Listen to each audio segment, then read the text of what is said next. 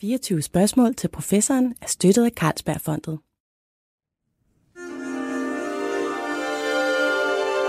Du lytter til Weekendavisen. Her kommer 24 spørgsmål til professoren med Lone Frank. Jeg er en af dem, der har det lidt svært med juleaftener, vil jeg sige. Men, men en af de bedste, jeg har haft, det er faktisk i 2014. Og den bestod i, at øh, min kæreste og jeg, vi var alene den juleaften, og vi hældte selvfølgelig en masse fed julemad i os, og vi drak en masse vin. Og så på et tidspunkt, så havde vi siddet og snakket, og så tændte vi for radioen.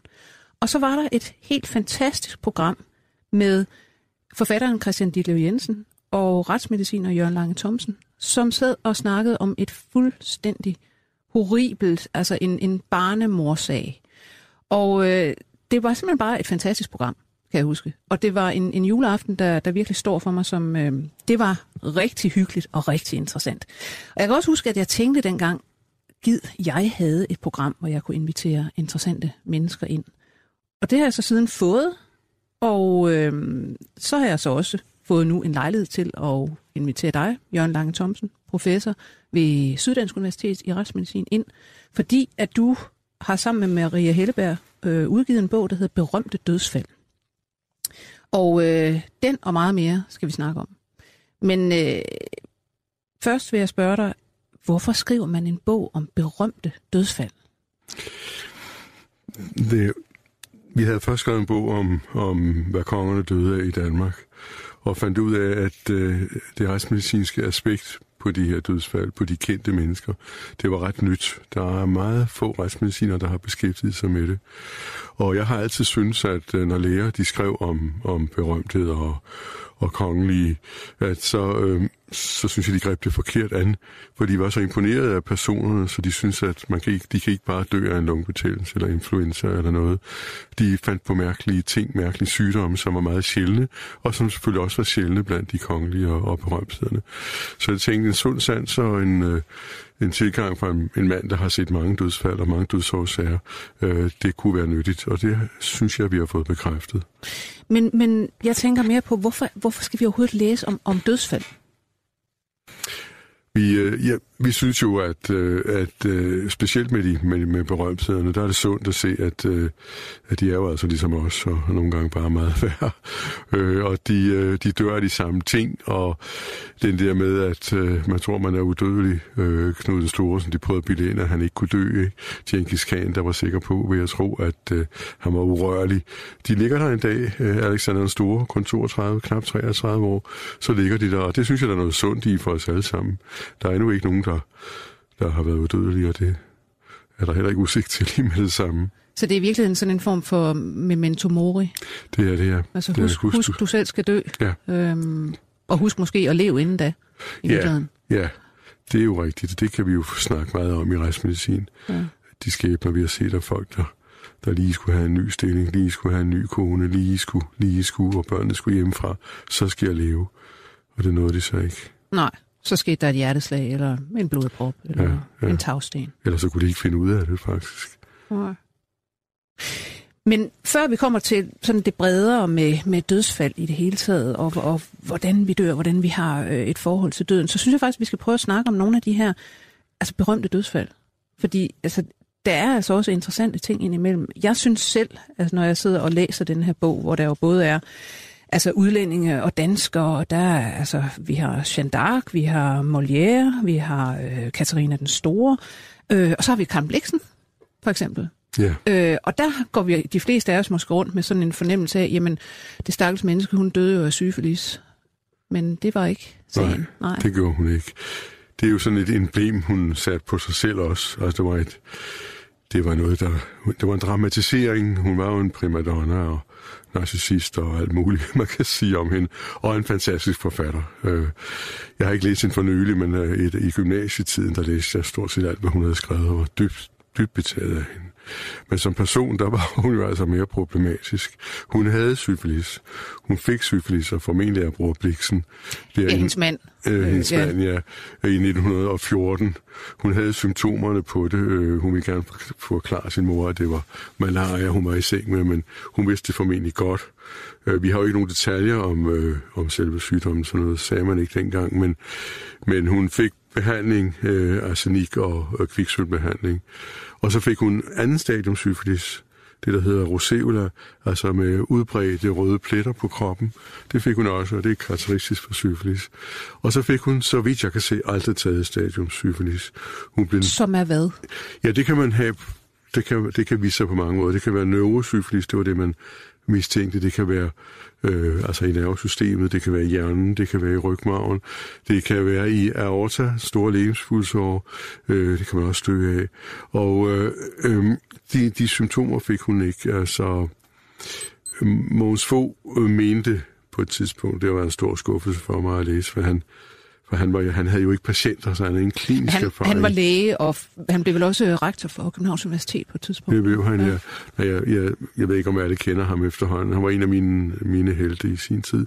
Han var kommunist, og han var øh, frihedshelt, og han var professor, professor som 34 år på grund af sin begævelse. Han havde ikke øh, patienter. Men hvis vi lige bliver ved syfilisen, øh, hun øh, blev øh, værtsomand negativ. Det er den øh, seroreaktion, altså blodreaktion, man laver for øh, syfilis, og øh, som er positiv, mens man har sygdommen. Og den blev negativ allerede i 1915, og siden blev hun aldrig positiv, og hun havde efter min med bedste mening ikke, ikke sygdommen. Men hun havde mange symptomer på alt muligt, og det var til dels noget, hun arrangerede selv. Øh, der er masser af evidens, der er masser af hospitaljournaler, og der er øh, mange, der har kigget, kigget de her ting, der er breve. Og øh, hun blev ved med at have symptomer. Hun havde ondt i maven, for eksempel. Øh, og det tolkede øh, Mogens Fogh som en, en følge af øh, syfilis, tredje syfilis. Det, det, det kan det ikke være. Det, man tror ikke på det mere. Men han, han øh, foranledede så, hvilket jeg synes er helt grotesk og forkert, at hun fik åbnet ind til sin rygmarv to gange og fik løsnet nervetråde. Og øh, første gang synes hun, det hjalp, men det er jo den der... På mavesmerter. På mavesmerter, ja. Det er den der placeboeffekt, øh, hun formentlig har haft. Ja, så man ved jo, at faktisk øh, altså, operationer er jo noget af det, der er allermest placebo ved. Ja. Altså det er et radikalt indgreb, og der fabrikerer hjernen på en eller anden måde en, en fornemmelse af, uh, det, det har hjulpet godt. Ja. Der. Anden gang hjalp det så ikke, mm. da hun blev ved med at insistere. Den eneste årsag, fysiske årsag, man nogensinde har fundet til hendes øh, mavesmerte, var, at hun havde et ophelet lille sår i 12 Og der fik hun så fjernet en del af sin, af sin mavesæk. Men, men hun havde ikke syfilis. Hun var misbruger, hun var, og det vidste, vidste man godt. Det, det benægtede hun over for, over for lægerne. De kunne ikke gennemskue hende. Det var i hun høj grad afføringsmidler, ikke? Det var afføringsmidler, ja. Og så amfetamin i nogle perioder. Og det der, hun ville være verdens tyndeste kvinde. Mm. Øh, slankeste, sagde, sagde hun vel. Og øh, jeg tror, hun havde været ligesom de unge anorektikere. Når hun så sig i spejlet, så så hun buttet, buttet ung Karen Bliksen, ikke? Der med valbefedt, som bare skulle, skulle væk. Og når man ser billederne af hende, så er det jo så, så, så meget, meget forkert. Øh, ja. Og, øh, og så ville hun jo være, hun ville jo øh, være centrum og, ombejlet. Så jeg tror, jeg tror også, hun, hun mente, at hun blev, blev smuk af det. Jeg ved det ikke, men når, når, hun, når, når hun så sig i spejlet, hvad, hvad, hvad har hun så bildt sig ind? Hun var jo også en halvflørtende, øh, selv langt op i årene med de unge Ja, så hun holdt jo et, et hof af, af yngre poeter og forfattere ja. og så videre, som hun jo knyttede til sig, altså på en måde, hvor man vil sige, Altså, der var vist ikke fysisk erotik i det, men, men det var lige så, det var, det var lige så hæftigt, ikke? Der var gnister, det ja. tror jeg bestemt, der har været. Og jeg tror, Torkel Bjørnvig var forelsket i hende. Øh, nu har jeg ikke læst pakten, som han har skrevet om, om det forhold, men, men alt tyder på, at han var forelsket i hende. Og der sagde, sagde hun en vinternat til ham, øh, at øh, jeg havde jo syfilis, og øh, de må forstå, Torkel Bjørnvig, at for en ung kvinde på omkring 30 på det tidspunkt, der må give afkald på den del af livet, det er meget, en meget stor ting og meget ubehageligt. Jeg tror heller ikke, ligesom Christian Brød Thomsen, at hun har haft erotisk forhold til Dennis Finch Hudson. Mm. Den flyver, den her Ja. Daredevil. Den store her, held i hendes liv. Ja, som fløj rundt i en lille flyver og, og gjorde Afrika urolig og faldt ned med den, øh, mens han stadig var ganske ung. Han dukkede op på hendes farm, og så, jeg ved ikke, lavede spillet skak og snakkede, drak te. Jeg tror aldrig, de har haft et, erotisk forhold. Så har det ikke været i hvert fald med øh, sådan rigtig erotisk, så har det øh, måske været erotisk, erotik er jo mange ting, så jeg tror simpelthen, de har det, elsket hinanden. Og men, det kan sagtens være, det kan jo sagtens være psykologisk, kan man sige. Ja. Altså, ja. Men, men altså, tror du, når du sidder og kigger på, hvad der, hvad der ligger om hende og hendes sygdomstilfælde, og det hun har sagt, og det der er blevet sagt om hende, at, at det sådan var en selviscenesættelse, hele ja. det der? Ja, det tror jeg. Som, som havde anoreksi måske som et element, eller måske lige var en omdrejningspunkt. Ja, det tror jeg.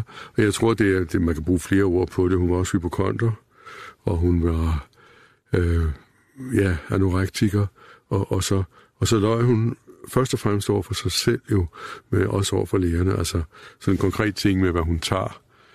Det vidste hun selvfølgelig godt, ikke? Det har hun medicin, ikke af medicin, ja. ikke? Og misbrugsmidler. Hun skulle have, det var en psykiater, hun havde brug for. Om han kunne have gjort det, det ved jeg Hun var jo ekstrem, en ekstremt stærk, stærk kvinde. Der var kun en læge, som jeg fornemmer var inde på sporet, øh, Johan Møllengrægt, som jeg har desværre aldrig kendt ham, som var overlæge på Bispebjerg Hospital. Hun lå jo på forskellige hospitaler, blandt andet Bispebjerg og St. Lukas, og i lange perioder. Og da hun havde ligget hos ham i seks uger, tror jeg det var, så sagde han, ja, fru Bagnese, jeg må sige, jeg aner simpelthen ikke, hvad de fejler. Og når læge siger sådan, mm. så er det næste skridt, det er at kigge ind i hovedet på folk. Det ja. må vi jo indrømme. Ja. Altså, ikke for det ikke... Nogen siger, det er en forlidt erklæring, men hun var jo blevet gennemundersøgt. Ja. Men hun nåede kun at få kontakt med psykiater meget kort tid, og han fik nok ikke ben til jorden, tror jeg. Men var det også sådan en, en, altså en, en, en berøringsangst fra lægehold? Altså, hvor, hvor, hvor flittig var man dengang med at sende folk til psykiater? Nej, det var man jo... Ja, det ved jeg ikke. Altså, man var, man var kvik til at sige, at når man ikke kunne diagnostisere mm. og, og finde årsagen til nogle symptomer, så måtte det være psyken. Mm-hmm. Det er man blevet mindre tilbøjelig til nu om dagen. Vi har jo de der fibromyalgi og de der ting nu, som, som hvor lægerne jo diskuterer om, om, om det er øh, psykisk. Så vi, så vi har haft det hele tiden. Men jeg tror, det er rigtigt, som du siger, at man tror ikke simpelthen, man tror ikke sætte sig op mod hende. Man tror ikke blive hængt ud øh, som dårlig læge, hvad man jo ville risikere, tror jeg. Ja. Ikke for, at hun ville være ondskabsfuld, men hun ville bare sige, at, at de forstår mig jo ikke, eller ja. den læge forstår mig jo slet ikke. Øh, jeg, skal, jeg skal spørge dig nu her, altså, øhm, jeg sidder og tænker på, når, når du kigger på alle de her tilfælde, altså en retsmediciner, hvad for en uddannelsesmæssig baggrund har han egentlig? Altså, du skal jo have et enormt bredt sådan udsyn i virkeligheden. Ja, både og. Det har vi. Det er en meget bred uddannelse. Altså, vi er jo almindelige læger først, og der har jeg så været ude med både medicin og kirurg, og jeg har også været patolog, og så sidder mikroskoperet fem år i træk, otte timer om dagen. Ja. De prøver, det bliver taget ud, og det bliver man ikke så meget menneskeklogere af. Man bliver mere filosofisk, vil jeg sige, at sidde der for sig selv med øjnene i mikroskopet. Men øh, Ja, og så har vi så, så har haft de der mange år, 43 år og sådan noget i retsmedicinen, og øh, hvor vi jo ser alt, det er både levende og døde, vi undersøger. Og, øh, og det, det, jeg vil sige, der gør mig særlig kvalificeret til det her, eller som gør retsmedicin og kvalificeret, det er jo, at vi, øh, at vi beskæftiger os med dødsårsagen. Vi er de eneste, der går rigtig op i dødsårsager. Patoloner gør det jo ikke. Nej. De obducerer og finder ud af, om canceren har spredt sig eller ikke øh, og, øh, og hvor langt den gik, og hvad det var for en, en form. Men hvad døde de af? Nå, ja, det ved jeg jo ikke rigtigt. Vi har set patologer gå i retten og blive spurgt om de ting der. De, de ved det ikke. Altså, altså selv de store blødninger ind i hovedet. så sådan her ja, ud, ja, sådan eller noget. der var den og den der proteinudfældning, eller, ja, ja. eller hvad det nu eller var. den her blødning i hovedet, men hvad den kommet af, ikke? Var det naturligt eller traumatisk og sådan nogle ting. Og det har vi jo, det lever vi af. Så det vil sige, når jeg læser symptomer, øh, og, og levnedsforløb og misbrugsforløb og øh, hvad, hvordan, de har, hvordan de har levet, om de var tykke eller tynde, om, altså ligesom øh, Henrik den 8., der efter alt af dem havde sukkersyge, det kan man læse ud af hans symptomer mm. og hans forløb, øh, så kan jeg stykke noget sammen, som, som øh, er, er troværdigt. Ikke nødvendigvis sandt, men, øh, men tæt på i hvert fald. Jeg har fået, jeg var lidt spændt på, hvordan andre læger ville anmelde det her, og øh, den første bog, jeg skrev om de kongelige, hvad de døde af, der skrev en, en øh, hjertelæge, en kardiolog, øh, i en anmeldelse i Ugeskrift for Læger, at, at det var troværdigt. Og det er den bedste anmeldelse, jeg kunne få. Og der er ikke nogen, der har sagt, at det ikke var troværdigt. Nej. Så derfor så, så synes jeg, at jeg, jeg landede på benene med noget, jeg var meget betænkelig ved at gøre, jo ikke? Ja. For det er jo at gå tilbage i historien og prøve at finde noget, og nogle gange fandt vi jo heller ikke så meget. Altså, som du har set, så er der nogle steder, hvor jeg må sige det. Det, Det kan vi komme videre med, ja. Men hvordan kom du overhovedet oprindeligt til at interessere dig så lidenskabeligt for, for dødsårsager? Er I, hvorfor jeg blev rejsmediciner? Ja. Ja. det var et tilfælde. Jeg, jeg, ville, jeg har altid interesseret mig mest for litteratur, og nu har jeg så fået lov til at beskæftige mig med det. Men jeg kunne ikke se mig selv som universitetslærer. Øh, jeg kunne, kunne have valgt gamle, både gamle nysproglige og matematisk. Jeg blev inviteret med i gamle sproglige, faktisk. Men så endte jeg, ville jeg ende som lærer. Og jeg havde ikke, øh, jeg, havde ikke, jeg var ikke selvglad nok til at tro, at jeg kunne blive universitetslærer mm. og forske, så jeg regnede med, at jeg skulle stå og, og tage en lærdøgn i hovedet på modstræbende gymnasieelever, og det ville jeg ikke. Og så var det ligesom en... Det var en kan- skæbne værre end døden. Ja. og det var en kanalisering, så blev jeg matematiker. Hvad kan man blive som matematiker? Ja, der var det lidt svært at blive litterat. Det var ikke, lå ikke lige for i hvert fald. Mm. Og hvad var godt i øjeblikket? Det var at blive læge. Mm. Og så blev jeg læge. Og hvad så, da jeg var læge? Der ville jeg så ind og lave noget videnskabeligt arbejde for at få tid til det. Så tog jeg den første universitetsstilling, jeg fik. Det var retsmedicin. Og det var godt. Mm. Og retsmedicin er så bredt, fordi vi har den der humanitære øh, berøringsflade. Altså, vi har den både den sociologiske, det sociale. Øh, vi, vi beskæftiger os med socialklasse 5 overvejende. Vi har den psykologiske, hvad man motiverer folk til at gøre det ene eller det andet. Vi har den patologiske, øh, og vi har den videnskabelige. Det var det, hvis ikke vi havde videnskab, var jeg ikke i retsmedicin. Hvis ikke vi var universitetsfag, så, så var jeg ikke i retsmedicinen. Fordi jeg ville også forske, og, og det har været det største for mig, må jeg så sige. Jeg, mm. Retsmedicin er spændende og fantastisk, og det der detektivarbejde, jeg elsker det højt. Ja. Især når det lykkes. Ja. Men, men, øh, men det videnskabelige har hele tiden været det, det der var guldroden for mig. Ja. Og det kommer vi tilbage til, hvad I egentlig går og laver af videnskab. Men hvis du ud af den her bog, Berømte Dødsfald, øh, skulle vælge en anden end Karen Bliksen, du synes er, er værd at nævne, som har været interessant at beskæftige sig med, hvem skulle det så være? Jeg har en del ømhed for Oscar Wilde. Det, mm. det har jeg altid haft, og jeg synes, man får mere og mere, øh, jo mere man kommer ind på ham. Ind på ham. Han er jo øh, han er jo fræk, og han er øh, svær med at gøre, men han er så ærlig, og han er så åben omkring sin homoseksualitet. Tænk, hvad det betød dengang. Ja, vi er jo tilbage i Ja, han er født i 54. 18. Øh, At, ja, undskyld. 1854, ja, jamen, jeg tager så mange ting selvfølgelig, når man har altså, så beskæftiget sig med det. Det Ikke? er den irske digter. Irske og forfatter. digter, ja. Øh, og Oscar Wilde, Ja. ja. som øh, kun blev 46 år. Og det har været interessant at dykke ned i hans øh, dødsårsag. Han var æstetiker, altså øh, humorist, og for, for ham var formen lige så meget som indholdet. Øh, og øh, han var så homoseksuel. Øh, ikke en værst homoseksuel, hvis, hvis man kan øh, bruge det udtryk. Han prøvede at realisere det almene, som Kierkegaard sagde. Han fik en familie, fik mm. to børn. Ja. Og, øh, men, men det blev så mere og mere tydeligt, han fik mandlige kærester. Også prostituerede mænd, altså. Det, var, det gik bare derud af hele tiden, og han var en skandale i London, og senere kom han til Paris. Og fik en fængselsdom, mm. og i fængsel to år, mener jeg, det var. Og det, det blev han ødelagt af. Ja. Og han er så klog, han er så begavet, og han er så tapper, synes jeg. I fængslet, der underholdt han fangerne. Han kunne formentlig ikke lade være, men han holdt taler og forestillinger for dem, og de elskede det. Men det er i virkeligheden, øh, det lyder for mig som om, at det er, det er folks livsførelse, der på en eller anden måde fører til, at det er interessant at kigge på deres dødsårsag. Ja, det er selvfølgelig baggrunden. Altså at gå ind og kigge på et, øh, et dårligt hjerte, uden at, uden at vide, hvem den person var, det, det interesserer mig ikke så meget. Mm. Og det er klart Oscar Wildes livsførelse og hans, og hans lidelse, hans smerte, som der jo også var, men som han ikke skiltede så meget med. Også fysisk, han var blevet, han, han lavede tvangsarbejde i fængsel, den der, den der mand.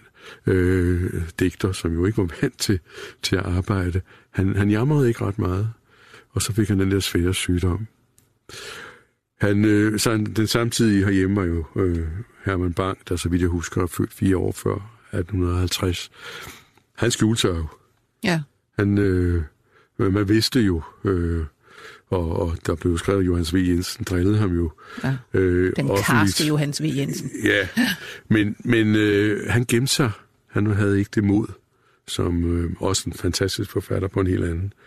Øh, som mere på de indre værdier, øh, som, øh, som øh, altså, ligesom Oscar Wilde. En stor forfatter, ligesom Oscar Wilde.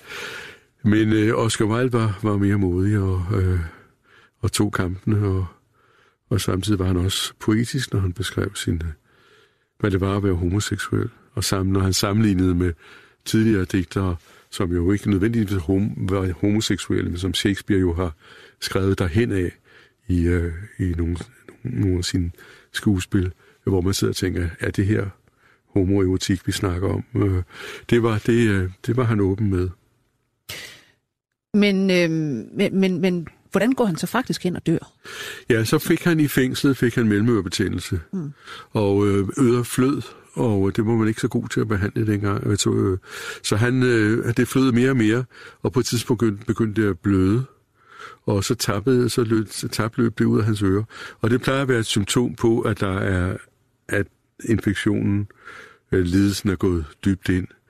Og øh, det, der sker, er, at øh, når der er hul ind igennem trommehinden, øh, ind i det, i det i mellemøret, så vokser overfladeepitelet, overfladecellerne øh, fra øret, de vokser ind i sådan et violet øh, forløb, en violet svulstagtig dannelse, som ikke er cancer, som ikke er kræft, men som opfører sig sådan, som vokser og vokser og er meget svært at komme af med. Øh, man opererer den bort, det er den eneste mulighed, man har, og det skal helst ske ret tidligt. Så vokser den ind igennem det indre, øh, videre ind igennem det indre øre, ind omkring labyrinten og de områder derinde. Og så til sidst så er den ind igennem knoglen, inde i, inde i hjernen, først til hinderne. Og når når hinderne, så er der direkte forbindelse fra hjernehinderne øh, og, og ud, eller, eller omvendt ind, udefra og ind, og, og så får man meningitis, og det var så det, han døde af.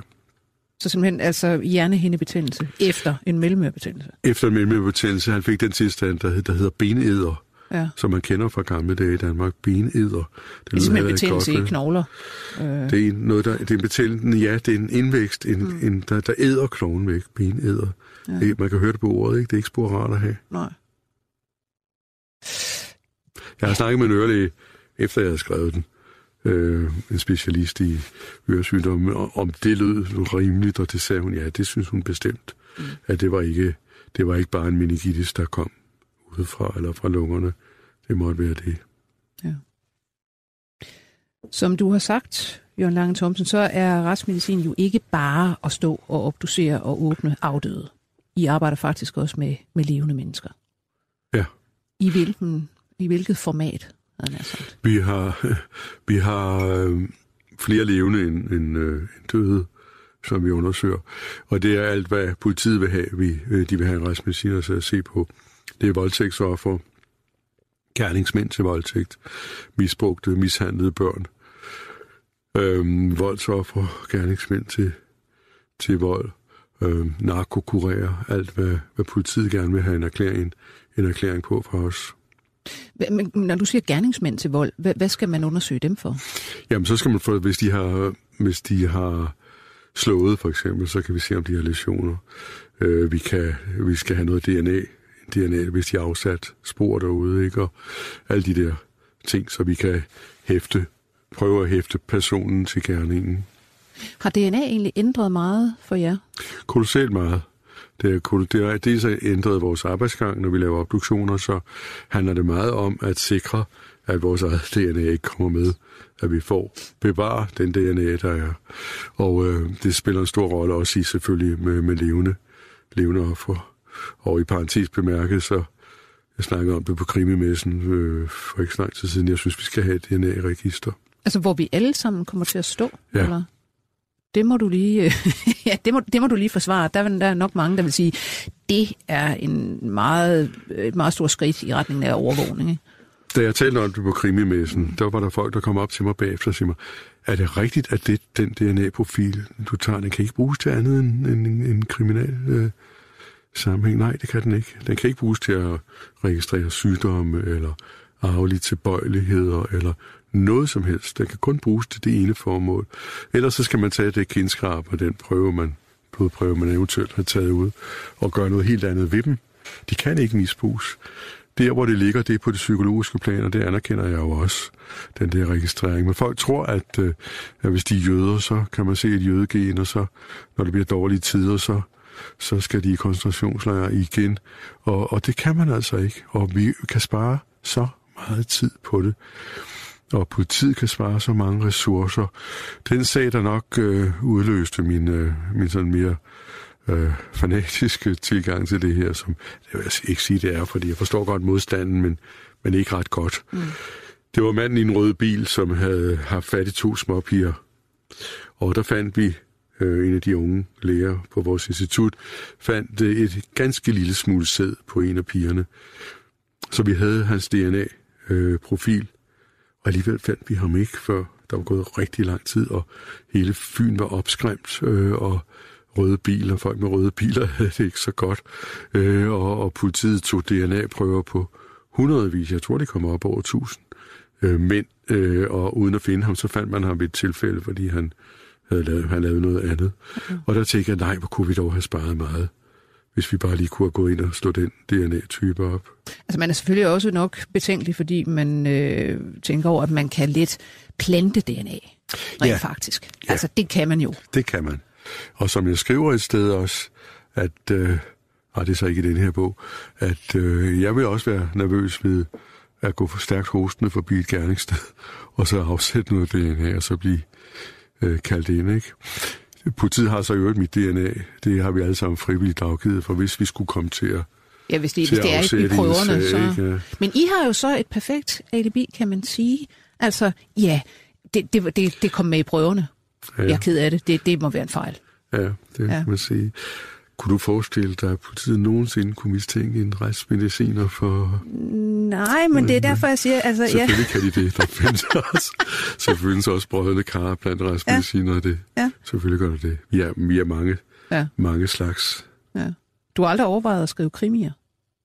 Jo, men... Øh, og jeg har skrevet en, som ikke blev antaget, så No. Jeg prøvede ikke at skrive den om. Jeg fik en meget, meget god, god kritik. Som jeg, nej, jeg tror ikke, det er der, jeg skal. Og jeg, jeg må indrømme, jeg har ved at være træt af, af krimier. Jeg, jeg tror, deres rolle er ved, at hvis ikke man er en Jussi, øh, så, øh, så er den nok ved at være brugt op, ikke?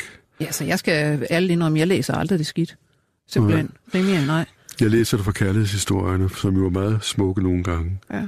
Men altså, de der svenske krimi-dronninger, altså, det er jo det er jo en standard, det er en skabelon, de har lavet efterhånden. Ja, ja, men det er jo ligesom at læse damebladet. Ja, det er Sådan set. Ja. Nej, jeg tror, det er, vi er ved at være udspillet der, så, og, og som sagt, jeg har heller ikke, heller ikke lyst til at sidde og lave. Jeg har lavet komplotter for nogle af, mm. for nogle af forfatterne. Ja. Og det har været meget sjovt. Men der må der egentlig være, jeg kunne forestille mig, at der er mange forfattere, der ringer til sådan nogen som jer, og spørger, er, er det her plausibelt? Kunne det her lade sig gøre? Hvordan mm. skulle man finde ud af sådan og sådan? Ja, og der var en, der, gav, der fik hele komplottet fra starten. Øh, ja, det gør de, og øh, nogle gange er vi nogle gange er det helt, helt nye, som næsten ikke er begyndt på bogen, hvor man skal lave nærmest, nærmest det hele for dem.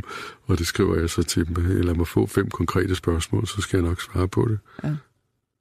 Men der er jo også en, der er jo en, en umådelig fascination i virkeligheden af i det her samfund, hvor vi ikke er særlig gode til at tale om døden. Der er der en meget stor fascination af netop hvad dør man af? Hvor, altså, hvad ja. er det, der sker? Ja, Også med, når man tænker på, hvor meget der bliver skrevet om, øh, altså for eksempel øh, body farms, altså der, hvor man forsøger at finde ud af, hvad sker der egentlig med døde kroppe, når de øh, ligger i jorden, eller når de øh, er i et eller andet medium, og, og alt det her. Altså der er sådan en eller anden, man kan næsten sige lidt morbid fascination af, som man også kommer ud i krimier.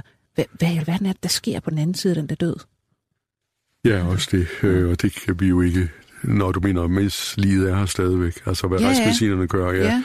ja, for vi bliver også tit spurgt om, hvad der sker, når man, når man så bliver begravet. Hvad, ja. Og det kan vi jo selvfølgelig ikke. Der har vi vores egen tro eller ikke tro. Men øh, det er rigtigt, vi, øh, vi har reddet på en bølge. En, en øh, respekt, respekt- og agtværdighedsbølge, hvor vi jo øh, i langt mindre grad blev respekteret. Da jeg kom ind i retsmedicinen i 1972, øh, der var det mørke kældre og og folk ville have berøringsangst. Det ville de helst ikke høre om. hvad jeg lavede, og øh, det, det har ændret sig fuldstændig, og det, det er meget sjovt at opleve. Ja. Er det et fag, man øh, hvad skal man sige, har som et 8-4 job, eller har man aldrig fri i virkeligheden? Man har øh, ikke, altså man har stort set aldrig fri. Man har, man, øh, altså vi går jo hjem om eftermiddagen som de fleste, men så har vi jo vagtordninger, og det er, nu er jeg ved at blive pensioneret, så er det det største for mig, det er, når jeg går i seng om aftenen, så ved jeg, at de kan ikke ringe til mig. Og hvis de gør det, så siger jeg øh, Nej, tak. eller andet. Ja. øhm, og det er altså rigtig dejligt. Og så det videnskabelige jo. Det er jo ikke noget, der, der er jo tid til det, fordi vi er på et øh, universitetsinstitut. Ikke så meget, som vi gerne ville have. Men øh, der, der sidder vi jo, der har jeg jo brugt mange aftener derhjemme og på instituttet, og sidder og laver kurver og lavet opgørelser og øh, tænkt tanker. Og øh, det, det, er, altså, det gør det så til et 24. Altså, hvis man laver videnskab, så er det jo i virkeligheden. Selv når jeg er ude at løbe, øh, så arbejder det. Jeg har fået nogle af mine bedste idéer, hvis jeg altså har haft nogle gode idéer på løbetur, eller formuleringer, jeg ikke har kunnet, kunne komme, komme igennem med. Pludselig, når jeg så løber, så en eller anden guddommelig styrelse, der lægger det ned i hovedet på mig. Det er så fantastisk. Det er, altså vil jeg sige, det er, det er dit eget ubevidste. Altså, ja. det er jo netop hjernen, der, der kører offline, mens vi bevæger os og ikke tænker på noget. Ja. Så er det, den kan servere ting og sager op i, i det bevidste. Ja. Men øh, ja. Du mener ikke, det er en guddommelig styrelse? Det mener jeg ikke, nej. men vi, vi ses på den anden side, og så kan vi, så kan vi ja. se, hvad, hvad, hvad der sker. Øhm, men, men lad os snakke om det her med, øh, med retsmedicinsk forskning. Altså, hvad, hvad, hvad startede du med? Du må have startet med et phd projekt eller en disputats. Nej, nej, nej. Jeg var ret, ret sen med at lave mm. disputats. Øh, jeg havde nogle problemer med nogle sådan personproblemer. Der var nogen, der ikke, ikke kunne lide mig. Øh, det, det kender jeg godt. Det bliver tit brugt som dårlig undskyldning i mit, i mit tilfælde kan det dokumenteres på mange måder. Men øh, når jeg startede med at faktisk at lave, jeg ville blive ansat et, øh, på det, der hedder retsantropologisk afdeling. Det er ikke knogleafdeling, det, er, det var faderskabsafdelingen. Mm. Og der lavede jeg et projekt omkring øh, gestations- eller graviditetsvarighed. For vi skulle finde ud af, øh, når vi vidste, hvornår sidste menstruation var, øh, og vi vidste, hvor meget barnet vejede, så skulle vi prøve at finde ud af, hvornår er det at det, vi skulle prøve at finde ud af det uafhængige af menstruationen, altså hvad kvinden sagde, ud fra barnets vægt og længde, hovedomfang, hvornår er det barn aflet. Og øh, det fik jeg faktisk rigtig meget sjovt ud af. Og øh, det var i, i 70'erne. Og øh, jeg fik fandt nogle matematiske sammenhænge først på kalve, kalvefoster nede i, i Kødbyen. Altså, øh, så vi snakker om foster? Vi snakker ikke om børn, foster, nej. Sige, ja. Altså, når de kommer ud som børn, så bliver de målt og vejet. Ja. Og så skal vi på det, det bliver vi så spurgt om i faderskabssager, øh, eller det bliver vi dengang, hvornår er det barn avlet, når måde, det har ja. den størrelse. Ja. Og der fandt jeg nogle, øh, heldig, fandt nogle, øh, målte de der kalvefoster. Jeg fik bøgerne, som det hedder, livmoren, mm. øh, fra køerne, og, og målte så øh, længde, øh, og det skal være crown rump fra fra isse til haleben. Man skal ikke have benene med, Nej. og hvor så ikke armene og så videre. Er ikke bagbenene med hos køerne, øh, hos kalvene. Øh, crumb rump og hovedomfang, det skal være sådan, man ser på tværs af et tværsnit af ja, altså, ansigtet virkelig. Ja, ansigtet ja. i virkeligheden omkring ansigtet på ja. den anden led, og så vægten. Og der fandt jeg nogle præcise øh, sammenhænge, som når jeg dobbeltlogaritmerede, så fik de en øh, jeg ved ikke om det bliver for teknisk, så fik de en hældingskoefficient på 3, hvilket svarer til en endimensionel øh, faktor i forhold til en tredimensionel. Altså vægten, som man i virkeligheden svarer, kunne være, ligesom godt være kubikcentimeter, ja. og så længden, som er i centimeter. Præcis, eller 2,98 plus minus et eller andet. Og øh, det var sjovt. Og øh, jeg kunne ikke få det publiceret i, i øh, lægetidsskrifter, øh, så det var et amerikansk øh, øh, mejeritidsskrift Journal of Dairy Science, der tog det. Og, og så sent som i går kunne jeg se, at der havde, var jeg blevet citeret for den artikel efter de mange år. Ellers er der ikke nogen, der har lagt mærke til det. Der var så en kvinde, der skrev, øh, en kvindelig læge, der skrev disputat som foster, øh, foster øh, størrelse og fostervækst, og meget forskrækket spurgte mig, hvorfor laver rejsmedicin og sådan nogle undersøgelser? Jeg viste det så senere for børn, men ja. med meget større usikkerhed. Ja. og det interessante... Så kalve er, så må sige, meget nemmere og, og, og avlsbestemme. De er mere præcise, altså, det er mere ja, præcis end, end det er væk. Fordi børn kan blive dysmature, det vil sige, de kan blive små, fordi de har det dårligt inde i livmoderen. Ja. Og der, der, når jeg så kunne lave den kurve, så kunne jeg prøve, og det lykkedes ikke så forfærdeligt godt, og så, for, så forlod jeg det. Men så var det ideen, at når man så kiggede på den kurve, idealkurven, hvis man så var dysmatur, øh, så lå de nedenunder. Hvis man bare var præmatur, det vil sige født for tidligt, ja. efter et øvrigt normalt forløb, så lå de på kurven. Det var mit første projekt, og det var sjovt. Det var altså sjovt. Det, Ja. var, det var sådan lidt basalt, basalt øh, videnskab, det jeg gerne ville. Men, men det var ikke noget, der sådan gav nogen, øh, hvad skal man sige, der, der var ikke rigtig noget respons i, i miljøet, kan jeg høre. Nej, nej, nej. Det må være ret frustrerende. Ja, det var det. Det var det. Øh, men øh, jeg fik da nogle stillinger, ved at komme videre på det, ikke? Og øh, ja, der blev, ja, der blev lagt mærke til det der, hvor jeg blev ansat, ikke? Er det dig, der har lavet det her? Og når jeg... Men hvad, hvad vil du ellers nævne sådan op gennem årene? Fordi nu har du været der rigtig mange år. Altså, hvad, hvad for nogle projekter står for dig, som det var fandme godt det her, eller det var fandme interessant? Jamen lad os se, se væk fra, fra mine egne. Øh, vi, har lige, vi har lige haft en PhD øh, forsvaret i, øh, i Odense. Øh, du har haft op tidligere i en, i en udsendelse, at vi i Odense har vi 15.000 midler og skeletter mm. øh, liggende. Ja. Og øh, der er øh, Dorte, øh, Dorte Petersen har lige forsvaret en PhD, hvor hun undersøgte for tuberkulose i gamle skeletter Altså i middelalderen? i middelalderen, ja. Ja. Og vi har, det er i antropologiafdelingen, og vi har, og Jesper Bolsen skrev for et par år siden en, øh, en øh, øh, disputat om, øh, om spedalskhed i danske skeletter. Vi har jo haft spedalskhed høj, højt op i tiden, til ikke så forfærdeligt mange år siden. Det er vel noget af det interessante, og øh, Men hvad kigger man egentlig på der? Altså kigger man på, øh, hvad, hvad, hvad, hvad var det for en aldersgruppe af mennesker, der blev angrebet? Døde de faktisk af den her sygdom? Ser den ud, som den gør i dag? Eller, har Ja. det været en anden bakterie eventuelt? Øh, Ja, det er, sådan, det er, det er sådan noget. Og øh, når du spørger om den anden bakterie, så er vi øh, i gang med at prøve med, med molekylære genetiske teknikker, ikke vi, men altså antropologerne, at øh, finde ud af, hvad det er for bakterier, altså for morformeret. Og specielt er det jo interessant i øh, pest-sammenhæng. Ja. Der er jo ingen, der rigtig ved, hvad det var for en, en bakterie, eller om det var forskellige. Nej, Jeg så siger, det er også noget, I har med i den her berømte dødsfald, altså med ja. I virkeligheden pesten som et, øh, altså som et, et, et, øh, et eksempel på en, en sygdom, der ligesom forsvinder. Altså fordi vi kender jo pest i dag, men man siger, at der er udbrud i Indien, og den her bakterie Yersinia pestis. Men det er formentlig slet ikke den, man har talt om i middelalderen. Nej, øh, det ved vi ikke endnu, øh, og, og vi prøver at undersøge det. Men øh, ja, så jeg kan ikke svare på det. Men øh, det er sådan nogle projekter, vi har. Og så har vi lige, stort, meget, lige for tiden et meget, meget stort projekt, øh, hvor jeg er med i styregruppen. Det er de tre institutter sammen om øh, psykisk syge. Hvad dør de af? Altså hvor typisk skizofrene, øh, de har en øh, forkortet levetid, forventet levetid, der er 20-25 år kortere end os andre. Hvilket jo altså virkelig er meget. Det er meget, ja. Og hvad er det? Er det forgiftninger? Er det leve? Levestilen? Livsstilen? Eller, øh, eller er det selvmord? Hvad er det? Hvordan, hvordan Og- kigger I egentlig på det? Hvad for noget materiale, I har? Vi har lavet et, øh, et øh, konsekutivt, altså hvor vi har taget en, en, en række af ens dødsfald, hvor, der, hvor vi havde oplysninger i journaler eller i politirapporter eller fra pårørende om, at folk var psykisk syge. Og det, der har været interessantest, det vi synes er interessantest, for det er sådan mest påfaldende med den korte levetid og med, med alle de ting, de laver, og det med deres meget potente medicin, det er det skizofrene. Ja. Og der har vi cirka 150 i materialet, ud af i alt cirka 500. Og der er vi så, og der har vi ikke resultater, vi er sådan begyndt at få resultater, altså de fleste dør af forgiftninger. Men er det så alkoholforgiftninger? Eller? Det er medicinforgiftning overvejende.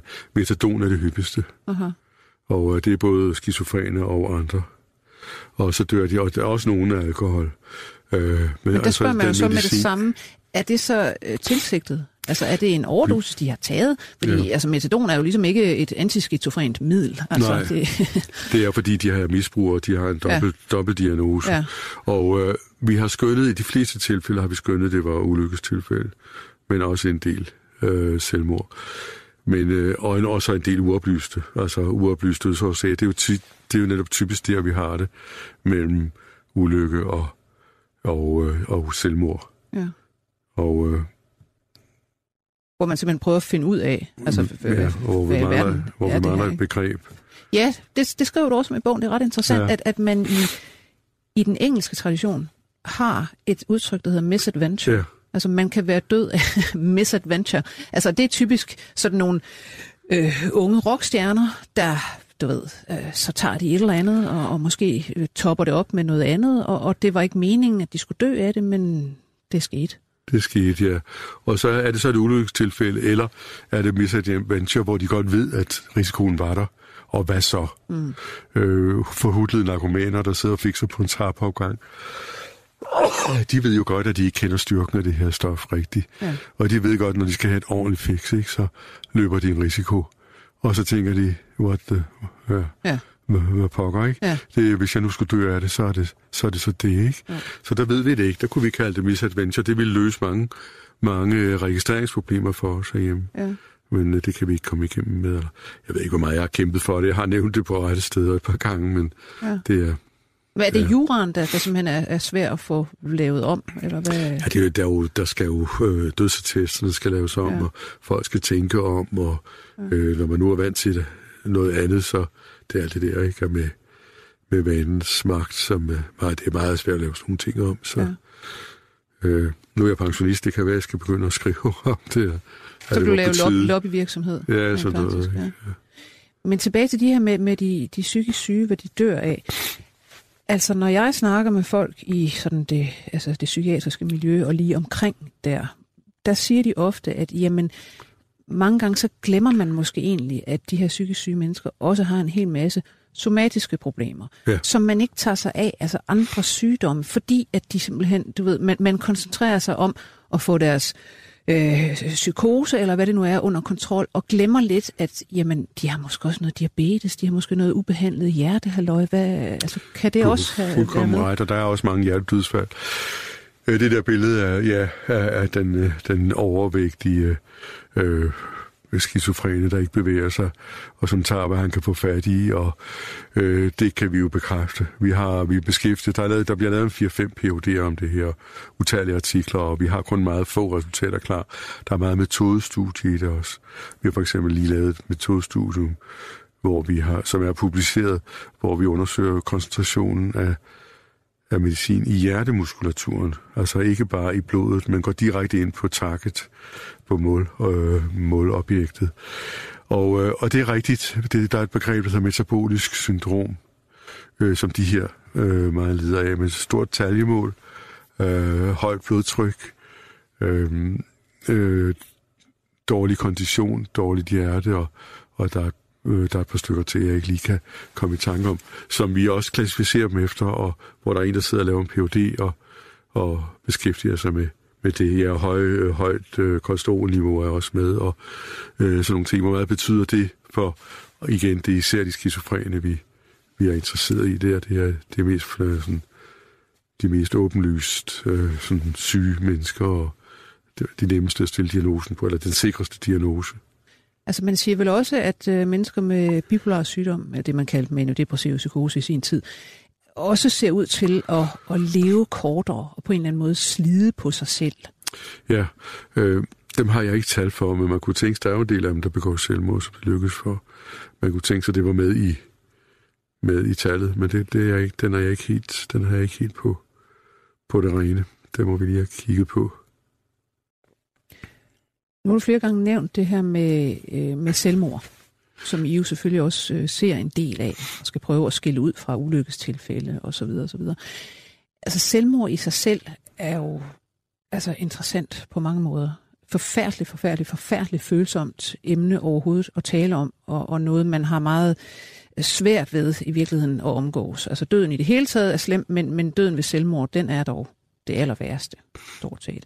Men i skriver jo også om i den her bog, Berømte Dødsfald, øh, at altså, der er jo en, en, en interessant kulturel kontekst, man hele tiden skal se selvmord i. Vi er vant til at leve i det her med, det er det mest forfærdelige, det er på en eller anden måde en synd, altså som man kender fra den kristne baggrund i virkeligheden. Det er en synd, det må man ikke, man kommer ikke ind ved jord, det er helt skrækkeligt det her. Men tager man andre kulturer, der går man længere tilbage i tiden, så er der jo øh, mange andre måder at se på selvmord på. For eksempel, øh, I snakker om det gamle Rom. Der var det, der var det ærefuldt jo, at når man må komme dertil, man havde man ikke havde mere at leve for, eller man havde lavet en, en grov fejl, eller tabt en krig, eller et eller andet, så åbnede man sine år. Så satte man sig i badekar og Øh, og det har man jo også gået senere, som Marat for eksempel. Øh, Den franske revolutionshelt. Ja, og så sætter man sig i det varme bad og åbner, og så kan man, for ellers er det faktisk svært at begå selvmord på den måde ved at skære sine år op i, i underarmen. Altså fordi øh, årene simpelthen lukker, om man så må sige. Til. De trækker sig sammen, ja, blodet koagulerer, og så trækker øh, de sig sammen. Man skal skære på langs af, ja, det er så ikke forbrugerorientering, Nej. men man skal skære på langs af af, af åren, ikke på tværs, fordi så, så lykkes det ikke. Ja. Altså, da jeg kom ind i retsmedicinen, der min gamle professor Harald Gormsen, øhm, hans formand for retslægerådet, han sagde, øh, for en øh, mand, der har været retsmediciner i mange år, er det åbenbart, at dem, der begår selvmord, de, er, de lider af endogen depression. De har en sygdom. Det er ikke udløst udefra. Man forveksler årsag og virkning. De kan godt have et dårligt liv, men så er det ofte på grund af deres depression, at de får et dårligt liv. Og så begår de selvmord på grund af depressionen, altså det, der hedder den endogene depression, eller som du siger, den bifasiske... Ja, altså for der skal man, man jo skælne. Har... Altså når vi snakker depression i dag, så gør vi det ofte som om det er én ting, men, men det er det jo ikke. Nej. Altså, og hvis man snakker endogen depression, det er sådan et lidt gammeldags udtryk, men, men det betyder ligesom, ja, den kommer indefra, den har ikke nødvendigvis nogen udløsende eller, eller hvad skal man sige, oplagt årsag. Nej. Og det er typisk også de mennesker, der får det igen og igen. Og som kan veksle med, med manier, ja. maniske tilstande. Og når de jeg ved ikke, om du har prøvet at være deprimeret, jeg har prøvet det sådan i al stilfærdighed i, i, i perioder, hvor jeg bare ikke ville op af sengen, og der skulle, jeg skulle øve vold på mig selv. Mm. Men jeg var slet ikke dernede, hvor, hvor, hvor rigtig det men, men altså, hvor er det dog invaliderende? Ja. Hvor er man dog umulig i hverdagen? Hvor kan man dog, hvor kan man dog lidt? Og det er også, også kognitivt, altså øh, op, i sit, op i hovedet. Man kan, ikke, man kan ikke få tankerne i gang. Ja, men man, man ved jo altså også, at, at, at hjernen lider skade under ja. depressive øh, anfald eller episoder. Altså øh, hippocampus, som har med indlæring og, og hukommelse og sådan noget at gøre, skrumper simpelthen. Ja. Og jeg tror, der er en kvantitativ og kvalitativ forskel på, på den, den sygdom, som er så invaliderende, og så øh, den øh, psykogene depression, hvor man har mistet og har en sorg, og også er deprimeret på grund af sin sorg, men det er noget andet. Der er en sorg, man skal igennem. Jeg kan ikke lide ordet sorgbearbejdelse, mm. men en sorg, man skal igennem. Og, og er deprimeret, eller hvor man har øh, mistet et ben, eller mistet et arbejde eller et eller andet, hvor man kan pege på det, og som er slet ikke så invaliderende som, som øh, den endogene, men hvor man også godt kan finde på at begå selvmord, for nu gider man altså bare ikke leve mere, hvis man så har styrken til det. Det interessante ved de endogene, de begår jo først selvmord, når de er på vej ud af det. For det der med det kognitive, de har ingen energi. De har ikke engang energi til at begå selvmord. Det er faktisk også derfor, at man jo taler om, øh, at hvad hedder, når man begynder at behandle depressive med antidepressiv medicin, og det begynder at virke, ja. så siger man, jamen hov, de, altså, medicinen er skadelig, fordi den får, den ja. får nogen til at begå selvmord. Ja, ja. ja, den er faktisk på vej til at få ja. dem ud af depressionen, men fordi man ja. ikke holder øje med dem, så jeg de selvmord. Tænker du på de her Cochrane øh, ting, der har været med... Ja, men der, der er jo forskellige studier, hvor, hvor nogen anklager medicinen for simpelthen at få folk til at begå selvmord, og, og andre, ja, der siger, ja. nej, det er fordi, de er på vej ja, ud af depressionen, ja. at de har energi ja, til det. Ja, det tror jeg også. Men altså, det er jo, øh, hvad skal man sige, det her med, med, med selvmord, som vi ser på det i dag, øhm, altså, I må også mærke, når I står der med, med, med folk, som, hvor I skal kigge på, er det her faktisk et selvmord osv., osv. At, at det er en meget følsom ting, og det, det er ja. noget, man, man, man helst ikke engang vil skrive om, for eksempel i medierne. Altså man snakker om, at man skal ikke tale for meget om selvmord, fordi der er en, sådan en værter-effekt. Altså at hører man for meget om det, og ser man ja. øh, ting i aviser og sådan noget, så begynder folk at, at tage livet af sig i højere ja. grad. De havde jo tunnelbanen i, øh, i Wien, hvor de måtte holde op med, med at skrive om, om dem, der sprang ud fra, fra tog, fordi øh, det gået, der var så mange, der gjorde det. Og det var ikke nødvendigvis folk, der så ellers ville begå selvmord på anden måde. Det har man, har man vist. Så man må holde op med at skrive. Og så sluttede det også. Øhm, ja, det er et meget følsomt, og der er meget, hvis man skulle publicere om selvmord, så skulle man publicere de meget rørende ting, de rørende breve. Det er, jeg har tænkt på, at man kunne gøre det.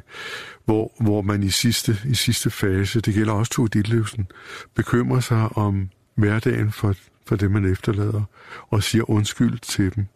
Øh, I må ikke tro, det var jeres skyld. En mand kan jeg huske, der havde sat en seddel op på døren. Jeg hænger herinde. Det er mere, så du ikke bliver forskrækket, fordi han synes, det var synd for konen. Hun skulle gå ind og finde ham hængende der. Men han ville altså ud af livet, men, men undskyld. Så er der også dem, der har, og det skriver vi lidt om i Tue Ditlevsen, det er jo ikke, øh, det er ikke en meget kendt sag, og, og jeg er heller ikke på sikker grund med det, men jeg synes, jeg har oplevet det nogle gange, den her dødsdrift. Mm. Nu har jeg levet længe nok, nu vil jeg hjem eller ud eller et andet sted hen. En salighed i virkeligheden, en, øh, en lykkefølelse, at jeg vil ud af den her verden. Ikke fordi den er, hun havde succes, ikke? og hun havde måske ikke så godt i sit ægteskab, men hun havde succes ellers og, og, og tjente penge og havde godt arbejde. Så, øh. men nu ville hun bare væk. Hun, øh, hun vidste ikke til hvad jo. Nej. Men hun ville bare væk. Nu var det slut. Nu er det slut for mig. Og den der lykkelige dødsdrift, den har jeg set et par gange, og det er, det er en meget mærkelig ting. Altså, det, det, det ligner for mig også det der, som I snakker om i virkeligheden, i, altså i den romerske kontekst. Ikke? At man, man, eller man kan også høre, øh, man kunne engang høre ældre mennesker sige, ved du hvad, altså, jeg er sådan set midt af dage. Øh, jeg, jeg har ikke lyst til mere. Jeg har set det hele. Altså ikke ja. fordi jeg har specielt dårligt, og jeg er Nej. ikke deprimeret, men jeg, jeg gider ikke mere. Nej, det gjorde min svigerfar. Han, han, han elskede at tale til folk om sine oplevelser. Der var ingen, der gad høre på ham. Nej. Øh, det var, de, han kom på pleje, om de kunne ikke høre noget. Så sagde han, der er ingen, der gider snakke med. Jeg har ikke nogen at, at snakke med. Så gider jeg ikke mere. Så lagde han sig ned og lukkede munden og sagde, jeg vil ikke have hverken mad, vådt eller, eller tørt og døde. Ja. Så det er jo en anden slags, det er også en rent øh, sådan praktisk udløst. Ikke? Der er ikke, øh, han var ikke egentlig deprimeret, vel, men, øh, men der, var ikke, der var ikke mere for ham. Nej. Og han var 82 år, så nu måtte det være på tide. Altså den slags synes jeg jo, man, man bør respektere i langt højere grad, end man gør. Altså også på, på sygehuse, hvor jeg har stået ved forskellige dødslejre, og, og hvor læger godt kan være meget, meget, meget imod, at man giver det lidt mere morfin, som vedkommende ja. egentlig gerne vil have. Øhm, og de pårørende står og med bedende øjne, kan vi ikke godt, og så videre, så videre. Men det, det vil man altså. Det må man jo faktisk godt, og jeg har ja. også altid, lige fra jeg var yngre læge, haft det princip, at når, når det er slut, er det slut. Og jeg har også givet ekstra morfin, altså velvidende, at det var det. At det, var det. Men, men du får mig ikke til at sige ja til eutanasi. Nej.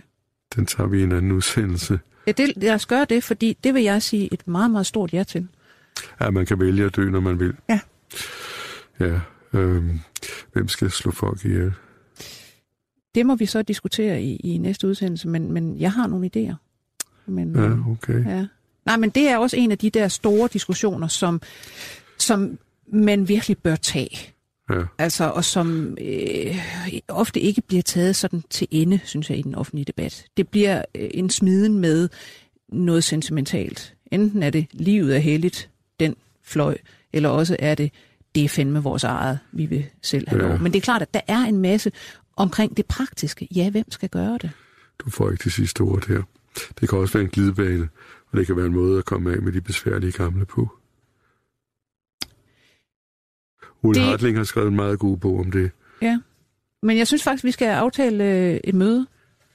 Det, øh, det her, det, det, kan blive, det kan blive rigtig godt. Men den her omgang er vi desværre nødt til at, at afslutte nu. Og jeg vil sige tak til dig, Jørgen Lange Thomsen, professor ved SDU i retsmedicin, og snart pensionist og forfatter. Tak fordi du kom. Og tak til vores producer, Ninette Birk. Og så vil jeg sige fra mig, Lone Frank, øh, memento mori, husk, du skal dø, men husk lige at leve inden da. Og på genhør. 24 spørgsmål til professoren er støttet af Carlsbergfondet.